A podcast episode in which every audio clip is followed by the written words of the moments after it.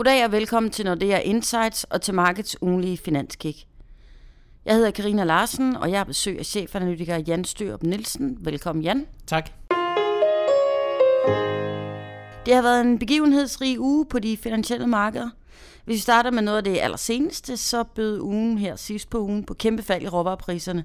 Og det ser gå ud over olieprisen, der her fredag dykkede kraftigt med et fald på over 2 dollar inden for et døgn. Hvad sker der? Ja, det, det er et meget godt spørgsmål. Det er sådan set ikke en enkeltstående ting, der ligesom har været med til at trække olieprisen ned. Vi har faktisk set over den seneste måned, der er olieprisen dykket fra, fra at have ligget sådan stabilt omkring de her 5-56 dollar til nu, er vi faktisk nede øh, omkring 48 dollar, og det er jo et, altså et, et fald på, på næsten 15 procent, så det er, det er rimelig markant. Mm-hmm. Og det, der plager oliemarkedet lige nu, det er, det er sådan set to ting. Øh, det er dels skifergasproducenterne i USA, som altså stadigvæk bliver mere og mere effektive i deres, øh, i deres produktion. Og lige nu der er vi jo altså ude i, at der er store områder i USA, hvor, hvor helt, en oliepris helt ned til 35 dollar, hvor det faktisk godt kan betale sig at producere olie, selvom, øh, selvom olien er helt dernede. Så man kan sige, så længe olieprisen ligger op omkring de her 50-55 dollar, jamen så, så producerer de alt, hvad de kan. Og det, der er den kæmpe store fordel for dem, det er, at de lynhurtigt kan tilpasse produktionen. Det er meget, meget nemmere at skrue op og ned for produktionen, når man laver den her form for, for olieudvinding, end det er for eksempel, når vi laver olieproduktion i Nordsøen. Så de har meget større fleksibilitet, og når de samtidig bliver mere og mere effektive, jamen, så kan de jo virkelig oversvømme øh, markedet med olie. Mm-hmm. Så det er den ene faktor, der, der presser, og, og man kan sige, en ting er, er det, de producerer, men også usikkerheden om, hvor meget de i fremtiden kommer til at producere. Hvis de nu bliver ved med at være mere effektive, hvis de nu bliver ved med at kunne producere endnu mere, jamen så er det klart, så er nogle af de her spekulationer, som, som presser olieprisen. Okay. Den anden faktor, det er OPEC-landene. Mm-hmm. OPEC-landene havde jo for snart et halvt år siden, der havde de jo succes med at få lavet den her forkromede aftale, hvor de blev enige om at, at skære ned for produktionen. Ja. Den aftale, den udløber i princippet uh, her i slutningen af juni, og det vil sige, at de skal blive enige om en forlængelse Øh, så, så starter hele det her slagsmål igen. Jamen, hvad vil Iran, hvad vil Saudi-Arabien? Kan de blive enige om at, at forlænge aftalen? Kan de få Rusland med? Kan de måske skære yderligere ned? Så al den her usikkerhed, den, den kommer tilbage. Okay. Øhm, og, der, og der må vi jo bare sige, et eller andet sted i Mopek-landet, de mister magt. Altså mm. fra tidligere, at det var mere eller mindre dem, der kunne diktere olieprisen, jamen så kan de bare se, at, at magten, den, den forsvinder øh, fra dem. Øh, og det er selvfølgelig også med til at skabe noget usikkerhed. Mm. Så lige nu, der er der altså et voldsomt pres fra udbudssiden på, at olieprisen skal lavere. Øh, og man kan sige, det eneste, der sådan set holder olieprisen op, jamen det op i nærheden af de her 50 dollar, det er, at vi har en, en stadigvæk en stærk efterspørgsel. Altså okay. den globale økonomi har det jo virkelig godt. Ja. Øhm, så efterspørgselen er sådan set fint nok. Det er udbud, der, der stiger lige nu. Okay, okay. Men altså selve nedturen i råvarepriserne, for det var ikke kun olie, men det påvirker også råvarevalutaer som japanske yen, der dykkede. Og ikke mindst US dollar, den faldt kraftigt og i torsdag til årets laveste. Vi skal helt tilbage til Trumps valgsejr i november for at finde den endnu lavere. Men hvad ligger der til grund for dollarens markante fald? Det Jamen i forhold til euroen, så er det sådan set mere lige nu en, en eurostyrkelse, end, end en dollars svækkelse. Og den her styrkelse af euroen, den hænger rigtig meget sammen med det franske præsidentvalg. Uh, man kan sige, hvis vi bare spoler tiden et par uger tilbage, jamen så, så usikkerheden omkring det franske præsidentvalg, den var jo virkelig, den var jo alt dominerende på de finansielle markeder. Mm. Hvad nu, hvis vi får det her øh, skrækscenarie med Le Pen og Mélenchon, øh, som jo begge to vil, vil nogle helt andre ting, end, øh, end de fleste andre vil i, i forhold til, til euroen og EU-samarbejdet. Og der må vi sige, efter Macron han vandt øh, første runde i det franske præsidentvalg, jamen så, så er den usikkerhed ligesom forsvundet ud af markederne. Mm-hmm. Og det vil også sige, at vi har set euroen blive styrket temmelig kraftigt efter, Øh, at han vandt første runde. Nu får vi så anden valgrunde her i weekenden, og der må vi sige, at fra at det franske præsidentvalg var sådan en af de helt store begivenheder på de finansielle markeder, så er der stort set ikke nogen, der mm. fokuserer på det lige nu. Alle regner med, at, at Macron mm. han vinder. Og det har styrket euroen. Det har været med Men, til at styrke euroen, ja. Okay. Men nu vi får den amerikanske jobrapport her om ikke så længe, vi sidder her nu fredag øh, middag. Øh, kan den få betydning for dollarkursen? Altså er det noget, hvis den falder ud uheldig, og så kan vi se yderligere dyk, eller hvordan? Jamen det kan det helt bestemt, fordi det er jo noget af det, som, øh, hvordan det går på det amerikanske arbejdsmarked, og noget af det, som, som er allermest bestemmende for, hvornår den amerikanske Bank skal sætte renten op næste gang. Øh, og det er klart, hvis, hvis jobvæksten viser sig at være skuffende i USA, jamen så kan det, så kan det udskyde tidspunktet for, hvornår den amerikanske centralbank vil sætte renten op, og så kan det være med til at svække, øh, svække den amerikanske mm. dollar. Vi mener nu sådan set, at amerikansk økonomi, når vi kigger på nøgletallene, når vi kigger på, øh, på stemningen derovre, jamen, så er amerikansk økonomi stadigvæk i en rigtig god forfatning. Så vi mener sådan set, at amerikanske centralbank, de skal sætte renten op. Vi tror på, at de kommer til at sætte renten op i juni. Mm-hmm. Øh, kommer formentlig også en, en gang ekstra ind i, uh, ind i efteråret, og så kommer der en tre renteforholdelser i, i 2018. Så, så vi mener sådan set, set, at at den amerikanske dollar, den har fået de test, den skal have, fordi den amerikanske centralbank, det vil altså komme til at sætte renten op, og det vil være med til ligesom at holde hånden under dollaren. Mm, okay. Hvis vi lige stadigvæk holder os fast i råvarepriserne og dollaren, mm. hvordan har aktiemarkedet så reageret på det hele, de kraftige fald?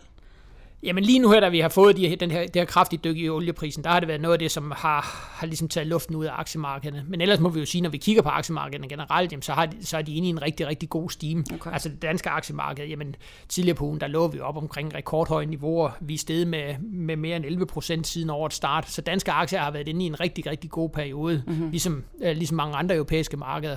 Og det, der ligesom driver aktiekurserne højere lige nu, jamen det er mere global vækst, også meget mere vækst i Europa. Altså vi har været ude og opjustere vores vækstforventninger til euroområdet til en vækst tæt på 2%. Okay. Altså, så der er, virkelig, der er virkelig god momentum i væksten. Mm-hmm. Det er selvfølgelig godt for virksomhederne. Og så har vi også fået nogle rigtig fine kvartalsregnskaber indtil videre, mm-hmm. som, hvor virksomhederne jo selvfølgelig nyder godt af den her stigende vækst, og det gør så også, at de kan tjene flere penge, kommer med nogle gode øh, regnskaber, som er med til at løfte aktiemarkederne. Mm-hmm. Så det her det er bare sådan en lille blip? Ja, det, det er det måske indtil videre, men altså det er klart, hvis olieprisen dykker ned i 30-35 dollar, jamen så, så kommer vi jo til, nøjagtigt som vi, vi har set tidligere, det her med, jamen så får vi store udfordringer, øh, dels ind, selvfølgelig inden for olieindustrien, men jo også i nogle af de olieproducerende lande. Mm. Jamen hvad så med statsbudgetterne i, i Rusland, i Mellemøsten, øh, Venezuela, ja. nogle af de her steder, jamen så, så kan vi hurtigt få de her diskussioner. Så et eller andet sted, selvom det er lidt, lidt bizart, så skal vi faktisk håbe på, at olieprisen holder sig omkring de her 45, 50, 55 dollar, fordi det er, har i hvert fald vist sig indtil videre at være det optimale niveau, hvor du både skaber noget mere global vækst, samtidig med, at du, du ikke fuldstændig smadrer olieindustrien, eller fuldstændig mm-hmm. smadrer ja. de olieproducerende lande. Okay. Godt. Skal vi så kigge lidt længere frem i weekenden, så udover de der jobtal, vi får lidt senere i dag, så i weekenden så har vi anden runde af det franske præsidentvalg. Øhm, hvad kan vi forvente os, mener du, er Macrons sejr i hus? Altså man har jo før set eksempler på skråsikre kandidater, der i FCT ender med at Jamen det er rigtigt, men altså meningsmålingerne er jo meget, meget klare den her gang. Altså vi snakker jo sådan noget 60-40 øh, i Macrons favør, så det vil være en kæmpe, kæmpe overraskelse, ja. hvis vi søndag aften finder ud af, at det faktisk er Le Pen, der er blevet den nye mm-hmm. øh, franske præsident. Og hvis det, kommer, hvis det kommer til at ske, jamen, så får vi virkelig en, en blodrød mandag på de finansielle markeder. Altså okay. aktierne vil virkelig tage nogle tæsk, euroen ja. vil blive svækket, det hele det vil mere eller mindre øh, falde fra hinanden. Altså mm-hmm. fordi det vil komme som en kæmpe overraskelse. Ja. Alle på de finansielle markeder øh, støtter sig ligesom til de her meningsmål og siger, at det, er så, det ligger så klart til Macron sejr. Okay. Øh, så, så formentlig ender det med at blive en non-event. Øh, og jeg tror ikke engang, at du vil se en speciel positiv reaktion på mandag, selvom Macron han vinder, fordi det er det, alle regner med, så det er fuldt okay. indpriset i markederne. Så det kan godt være, at de øh, franske aktier kommer til at stige en smule, der måske er lidt positiv stemning, men det bliver, det, det bliver slet ikke noget, ligesom okay. vi så efter første valgrunde, fordi det var der usikkerheden var. Okay. Og selvfølgelig, som du siger, det er, det er jo et eller andet sted farligt, når alle ligger øh, og tror på en ting, jamen så er det selvfølgelig, så er det selvfølgelig farligt, fordi så, der er jo åh, belært af erfaring. Ja, ja, lige præcis. Vi har, vi har set det et par gange før, vi blev snydt. Ja. Men, men jeg tror altså ikke, vi bliver snydt den her gang. Okay. Okay. Men ved vi besked søndag aften, midnat, eller Ja, søndag aften ved vi, der, der, okay. der får vi resultatet, og ja. det vil sige, så, så får vi reaktionen med det samme, vi vågner okay. mandag morgen på det okay. finansielle marked. Jamen, det bliver spændende. Det det. Men hvad skal vi så ellers holde øje med næste uge? Jamen, næste uge, det bliver sådan en stor inflationsuge. Øh, vi får inflationstal fra, fra rigtig mange lande. Øh, et af de steder, vi navnet vil kigge, det er i USA. På fredag får vi inflationstallene fra USA. De dykkede lidt i marts, eller skuffede lidt i marts. Øh, og igen, inflationen sammen med beskæftigelsen, det er jo det, der er de to nøgletal for den amerikanske centralbank. Så vi vil formentlig se en øh, inflation begynder igen at trække lidt højere. Det vil ligesom, tror vi i hvert fald, være med til at understøtte vores forventninger om det her med den amerikanske centralbank. De skal altså til igen at sætte renten op. Men det er klart, hvis inflationen dykker, øh, og hvis, øh, hvis det, den svækkelse, vi så i marts, hvis den ligesom var ved, jamen så er det klart, så er det noget af det, der kan påvirke de finansielle markeder. Så inflationstallene for USA bliver rigtig vigtige. Mm-hmm. Og så har vi noget fedt Altså, vi, øh, vi, vi får jo hele tiden de her øh, fedtaler, der er ude og ligesom forklare, jamen, hvordan, hvordan ser de økonomien? Øh, og der er det klart, der bliver det interessant at høre dem, jamen, hvor meget tør de ligesom love markederne, at de er klar til den næste renteforhold. Fordi det er jo en måde, som, som den amerikanske centralbank ligesom kan styre markedsforventningerne. Hvis de nu går ud og siger, ja, vi er klar til at sætte renten op, vi kan godt se, at nøgletallene har udviklet sig bedre, jamen, så er det noget af det, der indikerer, at de er klar til at rykke i juni. Omvendt, mm. hvis, de, hvis de alle sammen går ud og siger, ah, lad os nu lige vente og se, at nøgletallene har været lidt skuffende, og det ene og det andet, jamen, så er det klart, så er det noget af det, som rykker forventningerne. Mm. Og hvad ligger vi sådan i procent på, at de,